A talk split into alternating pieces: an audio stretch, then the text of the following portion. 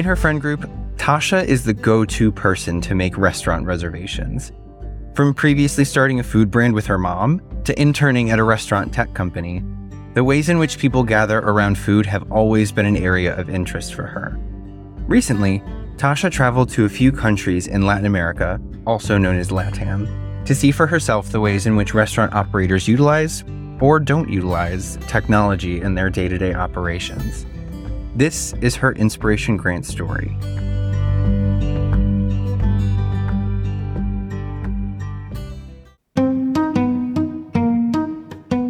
My interest in restaurant tech stems from a few different things. From a passion perspective, I've always sort of been a foodie and have loved the restaurant space. That's the primary way that I like to socialize with people. I think it really came to light for me when I was interning at Toast and realizing all of these metrics around how much of a struggle the restaurant space is. They have such low margins. They're kind of just bringing in checks and having to spend that check on labor management or on their rent and so on and so forth. I ended up narrowing it down to Chile, Argentina, and Brazil. And the reason there is because I was looking for regions where the digital adoption has been a little bit quicker than the rest of the LATAM market. There were different sets of experience that I wanted to build for myself in planning for this trip. One set of experiences was speaking to restaurant operators. What better way to understand the needs of restaurants than to speak to the people that own them and the reasons for adopting technology or not adopting technology? Witnessing firsthand the livelihood of these restaurant operators in South America, how it might not be that they're trying to be the next millionaire, but they're more so just loving to cook and wanting to feed people. And oftentimes they don't have the headspace to think about spending on these very expensive restaurant tech innovations. But we should not take that experience that they're giving us for granted going digital is at the expense of that homey feeling of sharing a meal. We've seen post pandemic with the QR code adoption how much that digital aspect of eating out has changed how we interact with people. In my mind is always that trade off between digital adoption, always having your phone at the table, versus the pen and paper, which is how a lot of LATAM operates. That's made me a little bit more humbled and kind of grounded me a little bit after seeing the volume of restaurants that I saw in those countries.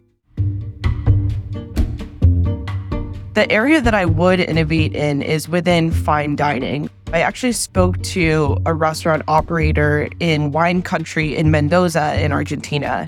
He was telling me about all of the technology that they're investing in, and it was clear that dichotomy between that restaurant operator within the fine dining space and those of more sort of middle class, lower class restaurants that I was dining at regularly that tech adoption is there, but it's within more of the fine dining where they have that higher willingness to pay and they're more concerned about things like table turnover and making sure they're optimizing the utility and the space that they have within their restaurants.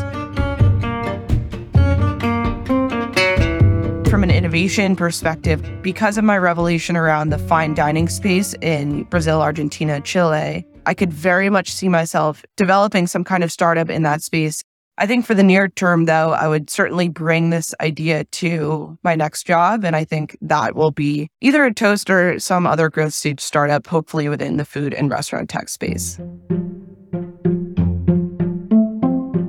Sharing a meal with someone is such a great way to engage with people, but also to experience the culture of different countries. So, whenever I like to travel, eating out, visiting the grocery store is always the first thing that I do. And I want to remind students that even though tech innovation in some of these countries may not exist, it may not exist for a reason, right? Keeping that sort of love and hominess associated with eating a meal with someone is something that we just shouldn't take for granted.